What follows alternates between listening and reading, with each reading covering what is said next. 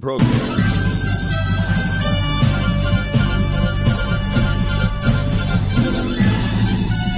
This is Viewpoint with attorney and author Chuck Crismier. Viewpoint is a one hour talk show confronting the issues of America's heart and home. And now, with today's edition of Viewpoint, here is Chuck Crismier. Fraud is a unique kind of betrayal. When a person feels befra- de- uh, defrauded, they also feel betrayed. Fraud is a legal term.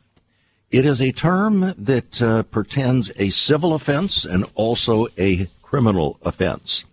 We're going to take a look at that today here on Viewpoint, but for a specific reason. Because in many respects, the American people are being defrauded. in fact, in many respects, within our churches, our people are being defrauded. Many people think of fraud only when it comes to financial matters. But in reality, when the Bible talks about fraud, which it does, it's not talking about financial matters at all.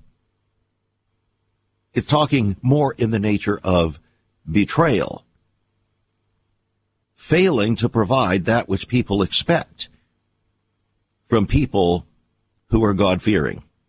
And so today on Viewpoint, we want to talk about this matter of fraud because, quite frankly, I have in front of me an article that caught my attention because of its title. Horrendous Fraud. Americans elected a shell of a president. Horrendous fraud. Americans elected a shell of a president. We're going to take a look at the details of that, but that's not the only thing we're going to look at with regard to this issue of fraud because there are two different kinds of fraud. One is called fraud in the inducement. Another is called fraud, uh, fraud in the fact or in the factum. But everybody who falls victim to fraud feels helpless. Fraud in the inducement occurs when a person tricks you into entering into an agreement or contract uh, or a contract by making fraudulent statements and representations. Under different circumstances, you probably would have would not even have signed the contract. And these are the, the legal elements of a fraud claim that is for fraud in the inducement that could make a contract voidable. Here they are. There are five points. One is a false statement. And this may come in the form of a lie or in by hiding or not disclosing facts that should have been disclosed. Second, a past or present material fact. The second part of a fraud claim is that the false statement has to be of a past or present material fact, not about a future fact. Third, there has to be intent. The third part of a fraud is that the statement it is made must be made with the intent to deceive. It is the intent that sets an actual fraud claim apart from constructive fraud claims. It may be better either or based either upon an overt statement or a failure to disclose facts where there is a duty to disclose. There has to be justifiable reliance. The fourth part of a fraud claim, that is for inducement, is that of justifiable reliance. And finally, there has to be some sort of detriment or damage. That's the final part of a fraud claim. Damage or injury of some type. and so today we're going to talk about this. And you may think, well, I don't want to talk about legalities. No, that's not really why we're talking about this. We're not talking about legalities, although there are legalities. There are reasons why we have both civil and criminal fraud offenses. With a criminal fraud case, you may be fined or go to jail. With a civil case, you may have a contract canceled, set aside, or you may pay damages to the party who is suing you. Each is a completely separate legal case. But we have all kinds of these cases today in our country and in the world. I was thinking back as I was preparing for today's program of a case that I handled, oh, about 40 years ago in California. It was a family law case. About 40%, 80% actually of my uh, clientele came from the broader body of Christ, and about 40% of my clientele were in the area of the broader area of family law. One day, a person came to my office claiming that her marriage had never been consummated. So as I began to explore the facts, I discovered that she had been married for 15 years. You say 15 years and the marriage had never been consummated? That's correct. 15 years and the marriage had never been consummated. She was a true believer in what the Bible had to say about a vow. As the scripture had said, better that thou vow, better that you not vow than that you vow and not pay. And don't say before the angel it was an error.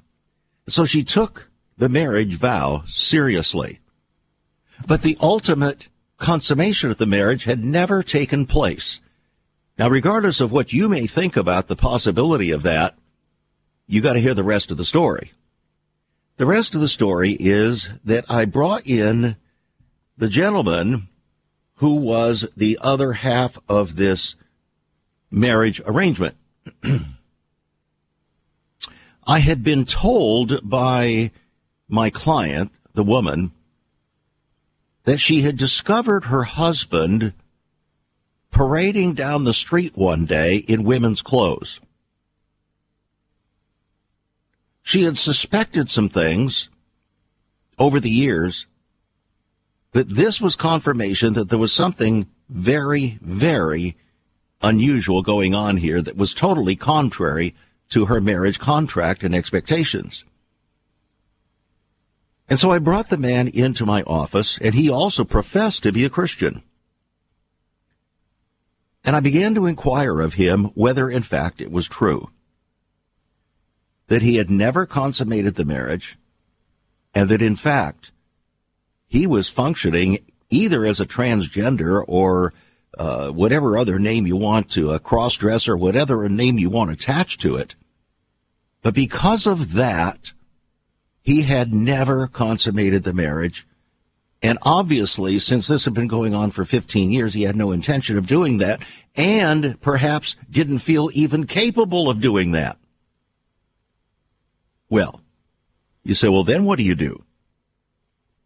In the law of the state of California, and I think in most states, it is possible to set a marriage aside but there are very serious and legal bases for doing so.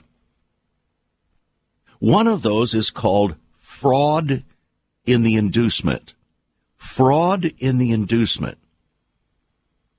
And as I talked with the, this couple, uh, particularly the man, I discovered that he had never disclosed to his wife to be that he had this problem. He had never disclosed to her that he was a transgender or that he uh, was a cross dresser or any of these other defects or the, the possibility that he could never fulfill the marriage vow. On that basis, I filed for an annulment. On the legal basis of fraud in the inducement. And the court granted it. We'll be back.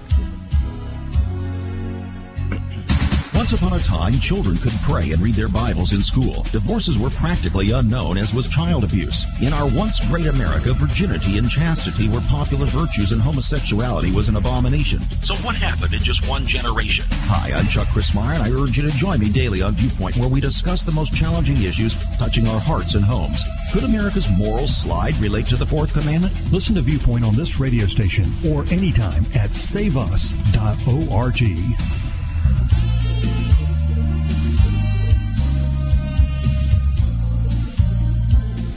Today we're talking about fraud and betrayal and where it fits in the broader picture of our lives as Christians.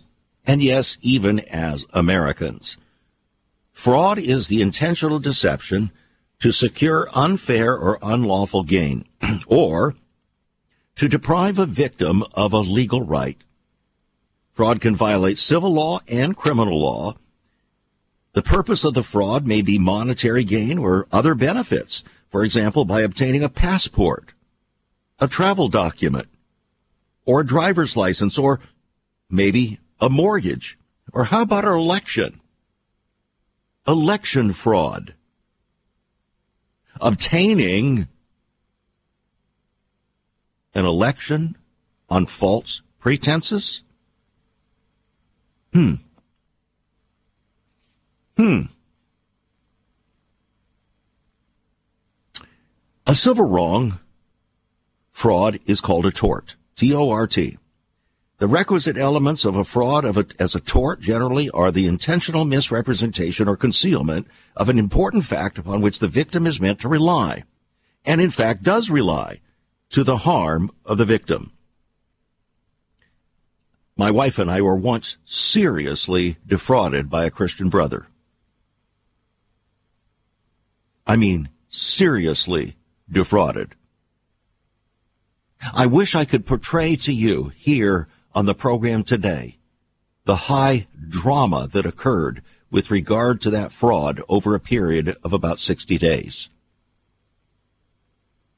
It is one of the classics of all time, but I can't do that because we don't have video of it. The remedies for fraud may include rescission, that is reversal, of a fraudulently obtained agreement or transaction, maybe like an election, hmm? recovery of a monetary award to compensate, punitive damages to punish, and similarly, fraud may serve as a basis for a court to invoke its equitable jurisdiction. In other words, not based purely uh, totally on law, but on equity or fairness. Interestingly, the U.S. government 2006 fraud review concluded that fraud is a significantly underreported crime. In fact, the scale of the problem pointed to the need for a small but high powered body to bring together the numerous counter fraud initiatives that existed, that is, except when it came to the election of 2020. Isn't that interesting?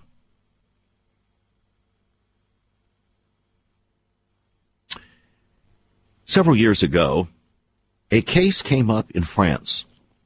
It was a very unique case, really took the French by surprise. A Muslim man sued his wife for divorce. Actually, I think it was for an annulment. And here was the basis. The basis for the suit was that she was not a virgin when they cons- uh, consummated the marriage. Now, in France, that caused a huge stir because, as they said, who would ever expect someone to be a virgin before they got married? That's the state of morals in France. Come the French Revolution and the French Enlightenment where godlessness took over in, a, in France. But that's the state there.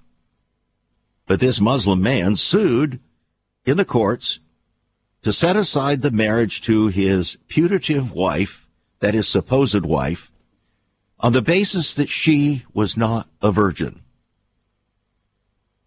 Now you say, well, what, what could possibly be the legal basis for that? Well, it's the same legal basis upon which I handled that case so many years ago where a marriage was set aside on the basis of fraud in the inducement. In France, the court, shocking the entire nation, granted the Muslim man's request. and set aside that marriage. On the basis that she knew and should have disclosed to her husband that she was not a virgin because she knew that he expected that she was and would be and had a right to. It just shocked the nation of France. It didn't shock me at all because it was fraud in the inducement. Clear as could be. But let me ask you a, qu- a question before we go further. Have you conducted yourself in any way, and I'm not talking about marriage necessarily, but in any way in which you have actually defrauded somebody else? Maybe you made false representations in order to uh, gain a particular position, in order to gain a contractual position, in order to gain a job, in order to, who knows, maybe in order even to get baptized. You misrepresented your faith. That's fraud in the inducement. I'm just kind of letting a pregnant silence hang out there because you see, we live in a culture in which fraud has become almost consonant with freedom. We're free to defraud. And interestingly, the apostle Paul, talking about marriage, said, the marriage bed is undefiled. Do not defraud one another. Now, what was he talking about? He was talking about the sexual relationship. Do not withhold the sexual relationship unless it be for very short times for prayer and fasting, and that by mutual consent. He said anything else of withholding sex in marriage is fraud. Wow. Now, unfortunately, Muslim men take that idea and turn it on its head and turn it into rape. That is, if a woman will not, at the moment, under any circumstances, in every circumstance, yield to the man's demand for sex, then he beats her. And he's entitled to. No. That may be a Muslim cultural viewpoint, but it is not the spirit of a biblical viewpoint. I just wanted to clear that up. There are reasonable expectations that we all have in life. Some of them amount, when they are breached, amount to legal breaches that may be fraud, either fraud in the inducement or fraud in fact. Others may just be unfortunate betrayals. Sometimes betrayals are actually fraudulent acts, but not actionable under the law. In other words, there's no legal response to that particular form of betrayal that happens to defraud the other person.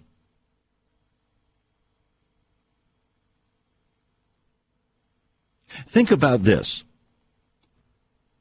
As Christians, we are said to be ambassadors. The apostle Paul says that we are ambassadors for Christ.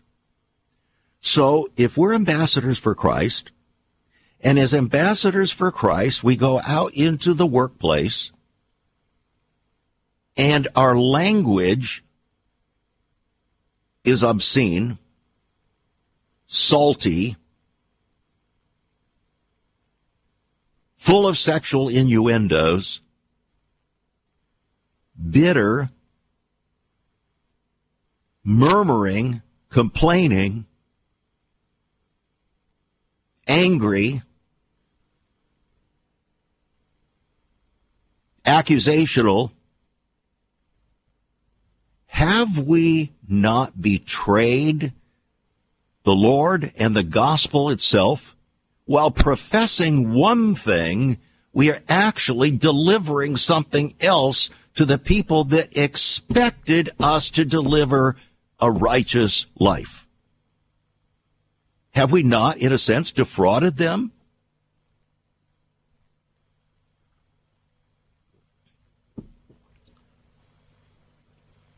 I know of a young lady recently who watched a particular adult in the conduct of the adult's life and made the accusation.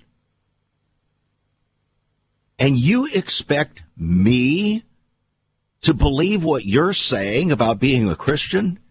And you act like that?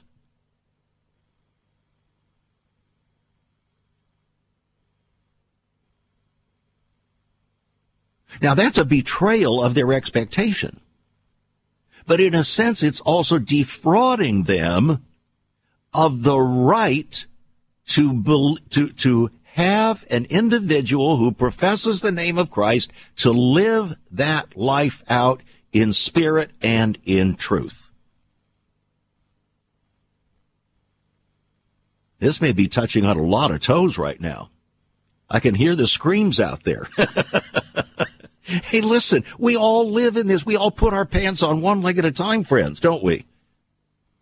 We all have the propensity to betray the Lord and to defraud others by not behaving either in attitude or action in ways that comport to what we confess to believe in Christ. And you don't have to be like the apostle Peter, who denied Christ three times under pressure saying, I don't even know the man. We don't have to do that. We can just display that we don't know him by the way we act and, and, and behave and speak at the workplace, on the ball field, at home, even at church.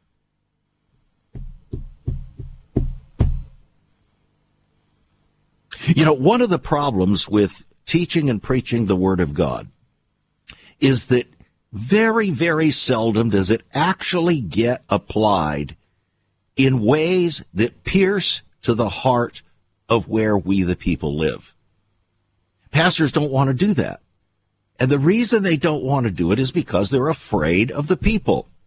They don't want to hurt people's feelings. They don't want to have people rise up and say, why did you say that? I don't like what you said. I'm not, I'm going to vote with my feet. I'm not going to put my money in the, in the uh, plate anymore.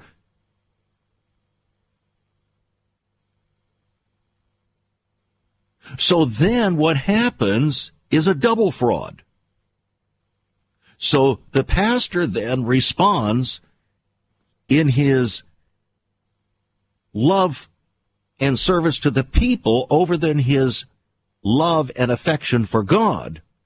And he begins to modify his message.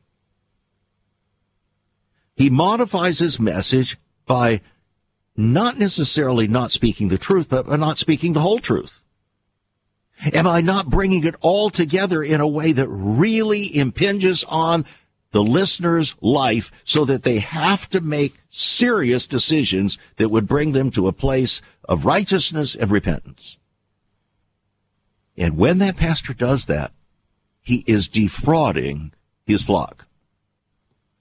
I hate to put it so bluntly. That's what he's doing. He's defrauding his flock. He's betraying their expectation because they trusted him to be a truth teller. They trusted him to be the mouthpiece of the Lord.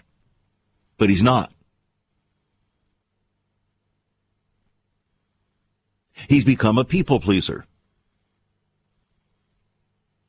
And guess what?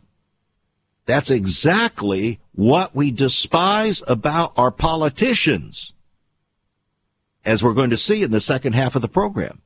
That's exactly what we despise about our politicians. We're expecting our pastors to be politicians while we're expecting our politicians to be like pastors. And in the process, quite frankly, we are betraying one another and betraying the whole country. That's how we're in the mess we're in. We have betrayed the Lord by betraying one another, not telling the truth, not speaking the whole truth in love. And so deviancy is defined downward. And this is what you get. And we don't like what we see. But we're not willing to deal with how we have defrauded our own country. Maybe starting in our own home maybe even our churches. We'll be right back. Stay tuned, friends. Much more to talk about. How about this business of fraud? with our president. There is so much more about Chuck Crismier and Save America Ministries on our website, saveus.org. For example, under the marriage section, God has marriage on his mind. Chuck has some great resources to strengthen your marriage. First off, a fact sheet on the state of the marital union, a fact sheet on the state of ministry, marriage, and morals. SaveUS.org. Marriage, divorce, and remarriage. What does the Bible really teach about this? Find all of this at SaveUS.org. Also, a letter to pastors, the Hosea Project, SaveUS.org, and many more resources to strengthen your marriage. It's all on Chuck's website, saveus.org. Again, you can listen to Chuck's Viewpoint broadcast live and archived. Save America Ministries website at saveus.org.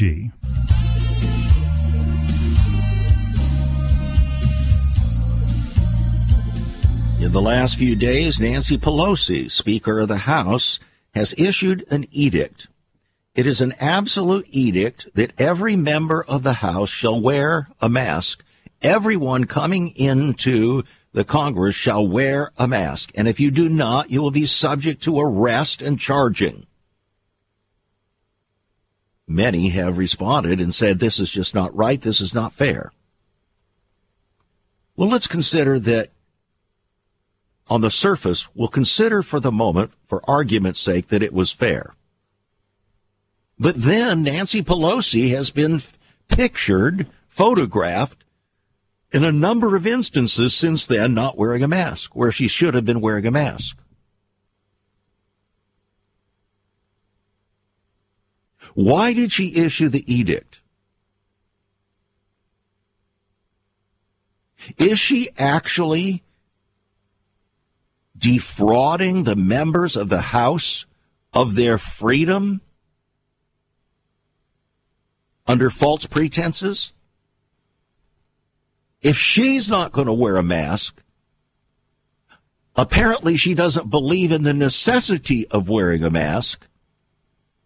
And therefore she has ulterior motives for requiring the others in the house to wear a mask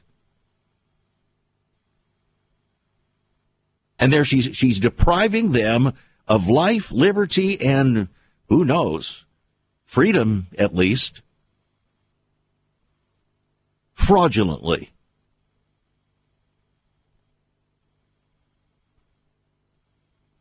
Just thinking out loud here. Two other cases recently. Democratic Washington, D.C. Mayor Muriel Bowser also issued a mask mandate. And then she went out, conducted a wedding Saturday night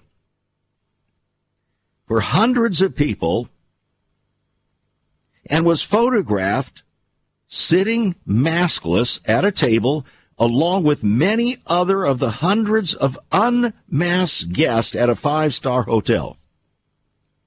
Yet she, under penalty of criminal responses ordered those in Washington, D.C. to wear a mask. Was she defrauding them of freedom and life under false pretenses when she herself obviously didn't believe in the necessity of wearing a mask and was unwilling to coordinate and conform her life to that which she said she believed?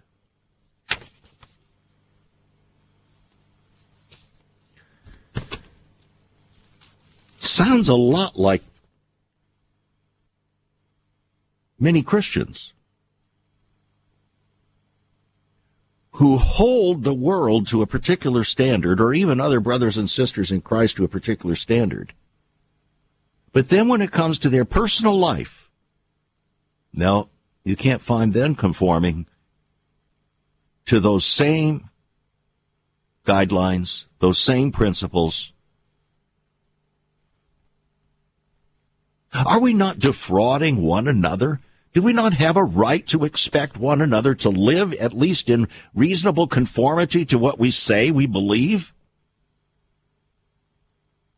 Are we not betraying one another in our expectations? This is serious stuff. Because if we're betraying one another, we're also betraying the Lord.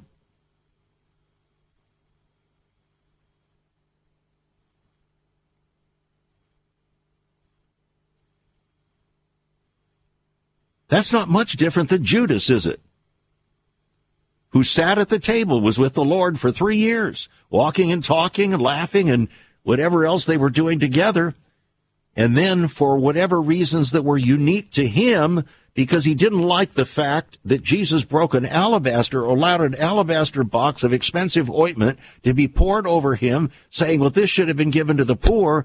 He went out, had a hissy fit,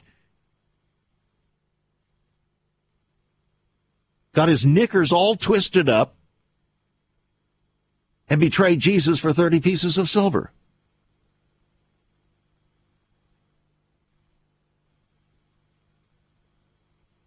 And in doing so, he not only betrayed Jesus, he betrayed all of his fellow apostles, disciples, and their reasonable expectations of him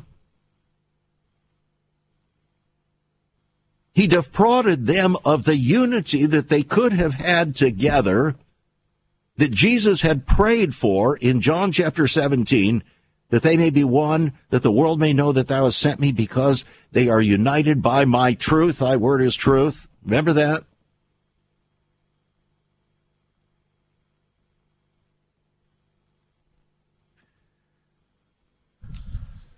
Archbishop Salvatore Cordileone condemned Speaker Nancy Pelosi's position on being pro abortion and pro Catholic, saying you can't have it both ways. Cordileone says abortion is responsible for the death of 66 million babies. But we have to see things with a consistent vision of affirmation of human dignity as Catholics, other Christians, and Jews as well, believing that we're created in the image of the likeness of God. In other words, the Archbishop is saying we either is or we ain't. We're either made in the image of God or we're not. We either believe what the Bible says or not. Don't say you believe it and you're this wonderful Catholic or the wonderful Christian and then completely act contrary to what you say you believe. Because you, won't, you aren't what you say you are. In other words, you are defrauding those who you claim are one with you as brothers and sisters in Christ, and you are not. He goes on to say being an anti-abortion is a universal moral good. All people of sound mind and good reason embrace this principle. The Archbishop has posted an open letter to the San Francisco Archdiocese website. And here's what he said. Let me repeat.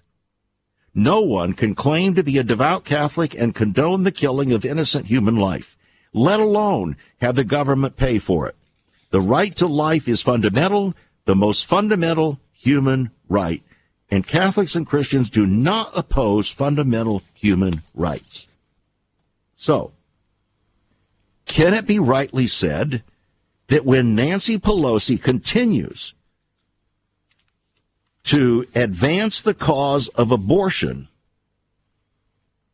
for political power that she is in fact at, a, at least in a spiritual sense defrauding the body of Christ and defrauding the nation because the nation has a right to depend upon professing Christians to act like they say they believe.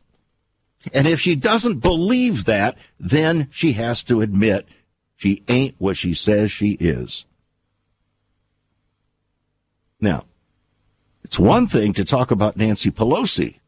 It's another thing to bring that very same issue home to roost in our own homes, in our own businesses, in our own lives, and in our own churches.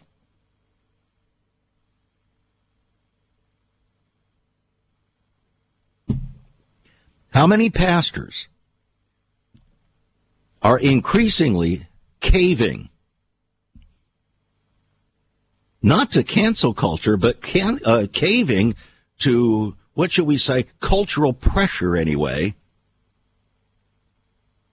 to approve abortion, to approve divorce, to approve remarriage when a person's divorced spouse is still living. Jesus calls it adultery. To approve the practice of homosexuality, to approve transgenderism, to approve all of these different kinds of things. Well, because, well, just because they're all Nancy Pelosi's. For their own reasons, they've all become Nancy Pelosi.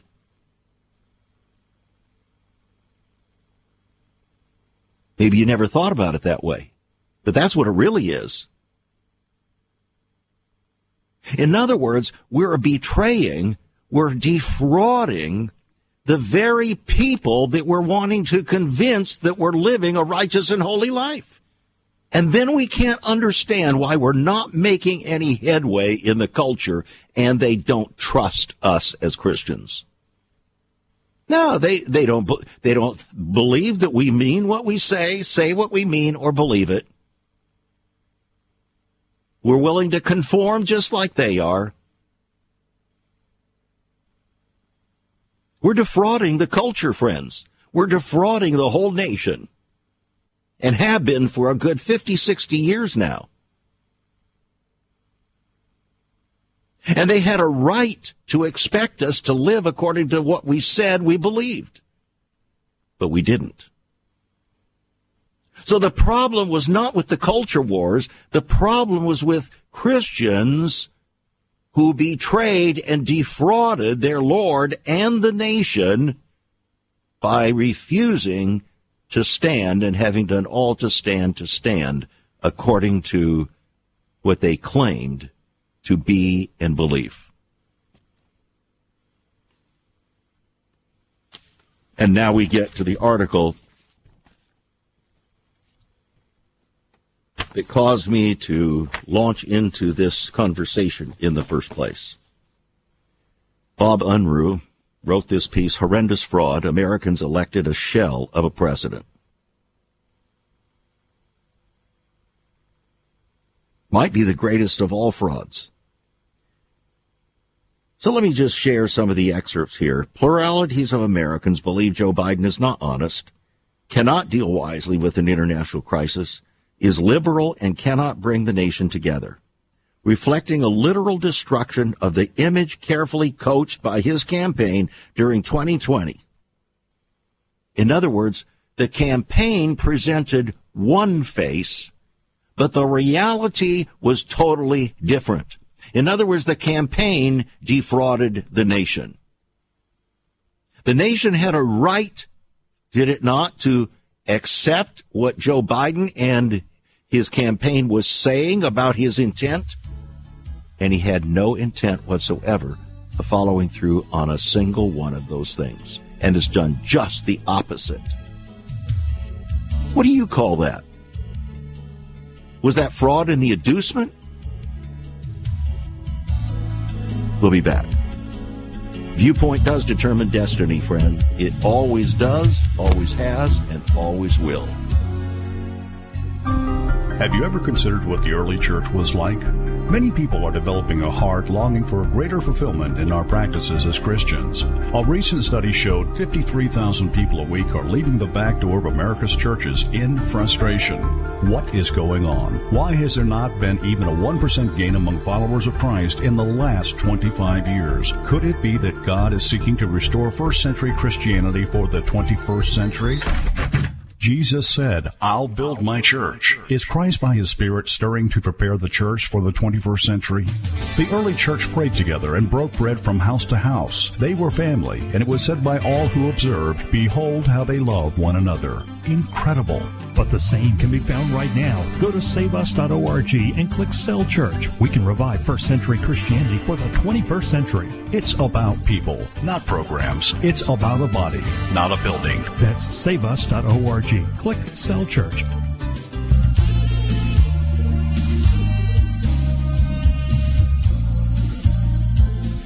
A veritable war has been fought over the past eight months in order to try to hide, cover up, or even destroy the facts of election fraud that took place on November 3rd.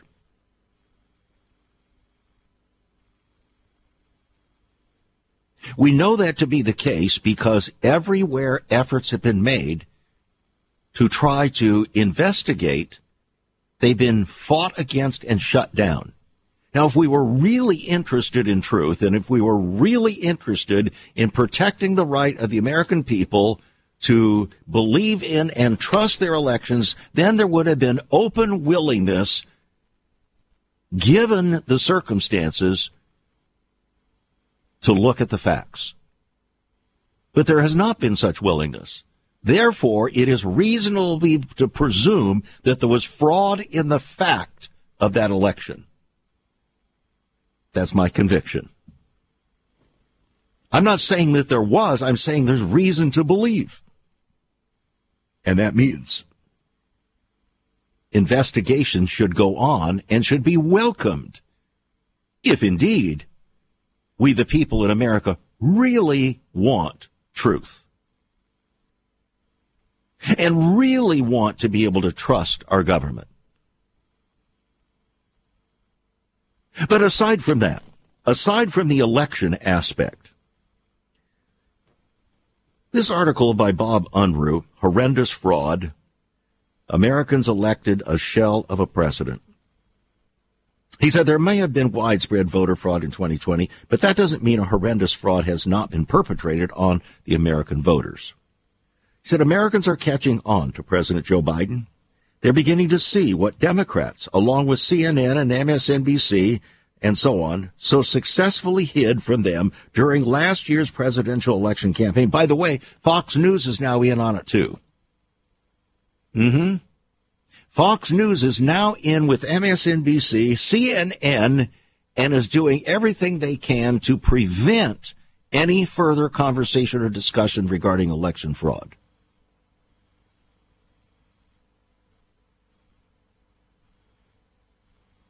So are they also, in a sense, seeking in a moral sense to defraud the American people of the truth?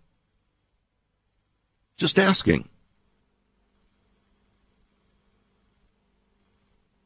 Voters are discovering that they elected a shell of a president and frequently addled man with conviction of force without conviction of force, whose every campaign promise was entirely bogus.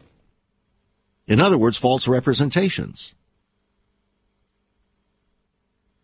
Statistics reveal that 39% of those polls think Biden says what he believes, but 44% think he says what people want him to hear. And 41% think Biden is honest and trustworthy, but 42% don't. 21% say he can, he can bring the country together, but 53% says no, he can't. 38% believe in Biden's ability to deal wisely with an international crisis, but 46% are uneasy. 51% think Biden is liberal or very liberal, while 27% contend he's only moderate. In other words, the reality of truth of the man's life is coming home to roost. The chickens are coming home to roost. On the economy, Democrats own both higher prices, inflation has been surging in recent months, and the fact that there are fewer jobs than expected. They created an artificial shortage of workers to fuel the recovery by paying people more to stay home than to return to work. Businesses large and small are having to put up to hire staff. And the border crisis, which has seen over 1 million people enter the country illegally since last September, is also causing the White House problems, and rightly so. Only 35% of Americans approve of Biden's approach to immigration. Has a horrendous fraud been perpetrated on U.S. voters with the election of Joe Biden? He's underwater on approval for his foreign policy. How he dithered on Cuba. Approved a Russian energy pipeline after canceling a major pipeline project that could have helped Americans. It seems like he's in favor of others, but not his own country. He's eager to go back into the failed Iran nuclear deal and has snubbed Saudi Arabia. And Democrats now know they're in political trouble And that's why House Speaker Nancy Pelosi is conducting partisan hearings into the Capitol Hill riots of January 6th. She hoped it would take the spotlight off of Biden's slipping presence. Or shall we say, the natural consequences of misrepresentation and moral fraud. 51% say America is headed down the wrong track under Biden.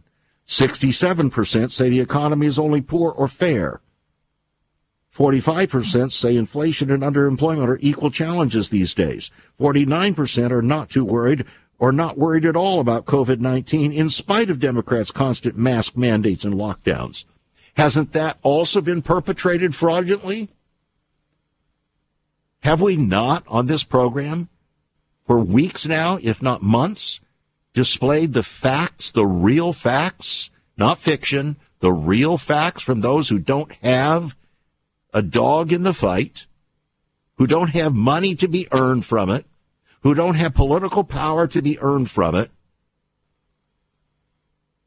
Have we not displayed the truth of the matter?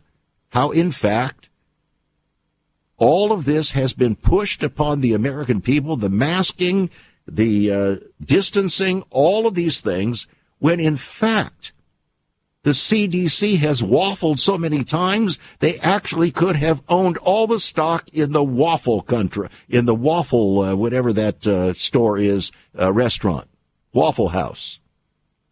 They are the Waffle House. Dr. Fauci is the Waffle House. You can't trust anything they say because it's all politically motivated or financially motivated.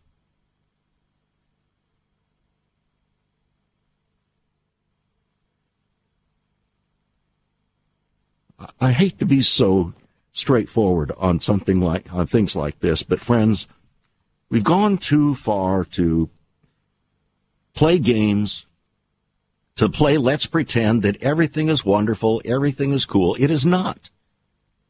On this program, we try to go for the very heart of the matter. And the heart of the matter is the heart. It's not COVID-19. What's happened to the heart of America is a hundred times worse than what COVID has done to the heart of any American.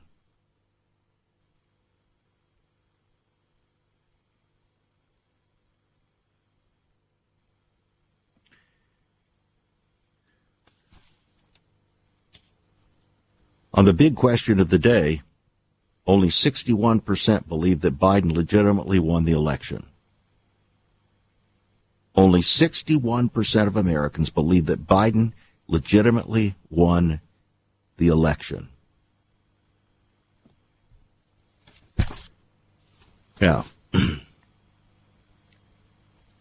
let me just ask some very personal questions bearing in mind that I can't see you. Uh, they say during the uh, Revolutionary War, don't shoot and see you until you see the whites in their eyes. But I can't see the whites in your eyes, but God can. He knows our down sittings and he knows our uprisings. And even as I discuss these things with you, I can't help but realize that I too am a human being just like you. Imperfect, wanting to do God's will, desiring to be a faithful, loving, dependable ambassador of His Word, His will, His ways, and His kingdom. But realizing that from time to time, there are areas in which that may not be true, depending on whose viewpoint. Sometimes by my own admission.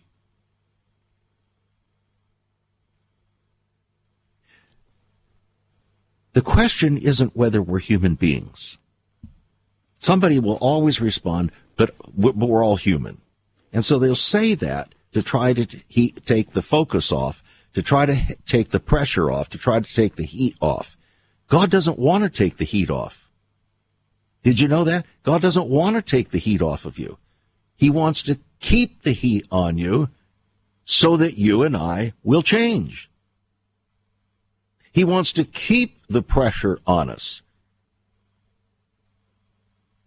Did you know that two thirds of the entire Bible is perceived by most people to be negative? Why do you think that is? Because God knows human nature. He knows how hard it is to get a message of correction through to those created in his image because we're stubborn, stiff necked, just like Israel was. He knows that. And so two thirds of the entire Bible are framed negatively. That's why a lot of people don't want to read the Old Testament. They think the God of the New Testament is a different God. Not so. God has revealed himself as his character in the Old Testament.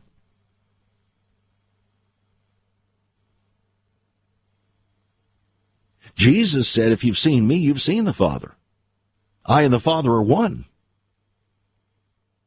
And it's Jesus who is going to come to judge the earth in righteousness, not the Father. Both Old and New Testaments say that.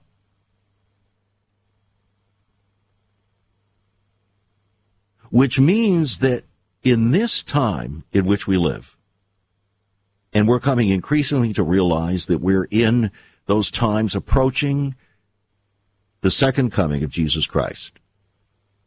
And if that be true, wouldn't you think that a wise person purporting to follow, to be a Christian, purporting to be a follower of the Lord, would do everything possible to reassess his or her life in light of the righteous standard that God is holding?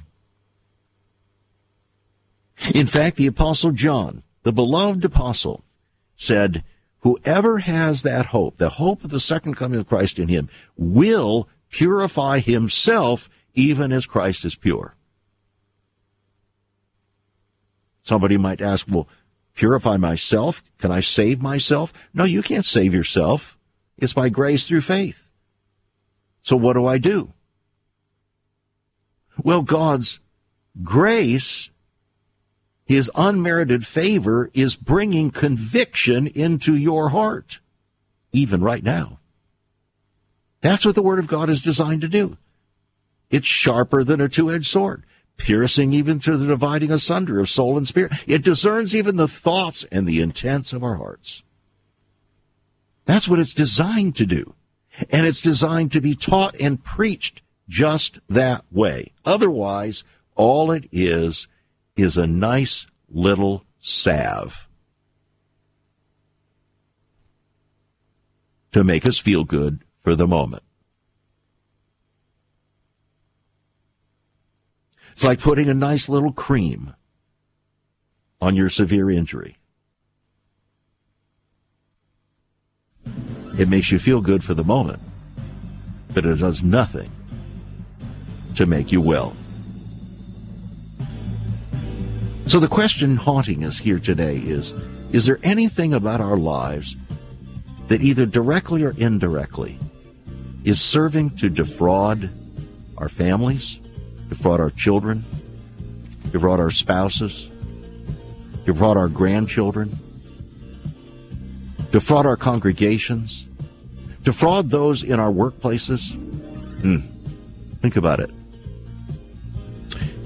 Sincerely, Consider getting a copy of the book Seduction of the Saints. $15 will put it in your hands. It's on our website, saveus.org. That's saveus.org. It'll help you work through an awful lot of these things. Seduction of the Saints How to Stay Pure in a World of Deception.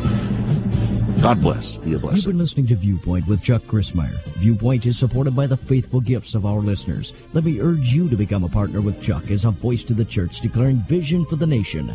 Join us again next time on Viewpoint as we confront the issues of America's heart and home.